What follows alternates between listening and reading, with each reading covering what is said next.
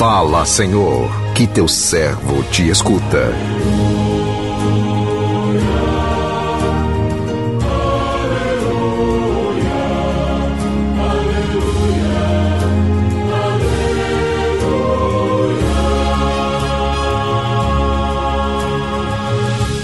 O Senhor esteja convosco, Ele está no meio de nós. Proclamação do Evangelho de Jesus Cristo, segundo Lucas. Glória a vós, Senhor. Naquele tempo, quando Jesus se aproximou de Jerusalém e viu a cidade, começou a chorar e disse: E disse: Se tu também compreendesses hoje o que te podes trazer a paz. Agora, porém, isso está escondido aos teus olhos. Dias virão em que os inimigos farão trincheiras contra ti e te cercarão de todos os lados. Eles esmagarão a ti e a teus filhos, e não deixarão em ti pedra sobre pedra, porque tu não reconheceste o tempo em que foste visitada palavra da salvação. Glória a vós, Senhor.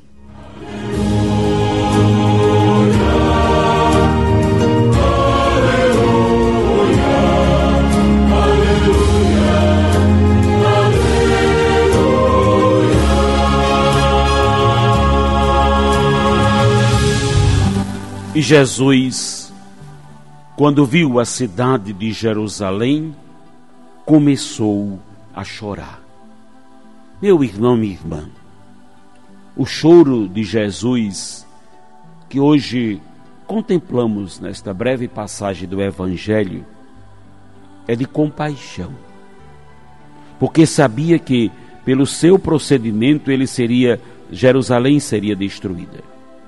Quem se desvia do caminho de Deus sofre as consequências. Jerusalém teve a oportunidade de ter Jesus e se firmar como Deus, como cidade de Deus, mas cega pela corrupção e desmandos, não o reconheceu. Ela não conseguiu enxergar o portador da paz e por isso seria vítima da violência, seria destruída. Eis o motivo da comoção de Jesus e do seu choro. O Senhor continua chorando por seus filhos que têm a oportunidade de tê-lo, mas não conseguem enxergá-lo e por isso seguem por outros caminhos. Seguem pelo caminho da corrupção, das drogas, da violência, do desrespeito à vida.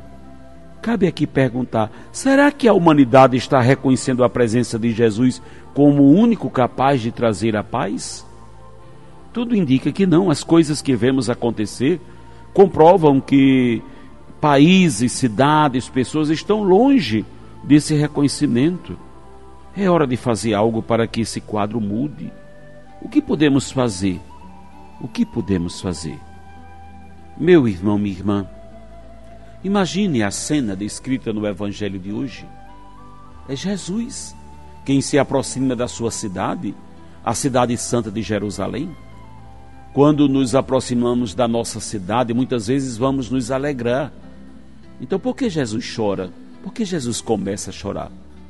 Não é por causa dos prédios, dos edifícios, das construções. Não é por causa da cidade física, mas é por causa dos seus habitantes, dos seus cidadãos, dos seus chefes, seus governantes, por causa do povo que ali vive. Essa cidade sempre é abençoada desde quando ela foi sonhada no coração de Deus como figura de Jerusalém, da Jerusalém celeste, a santa cidade onde habitaremos para sempre com ele? Deus edificou uma cidade na terra, mas ela não foi, ela já foi no passado anterior a Jesus destruída pelos maus procedimentos dos seus chefes. Não sobrou pedra sobre pedra.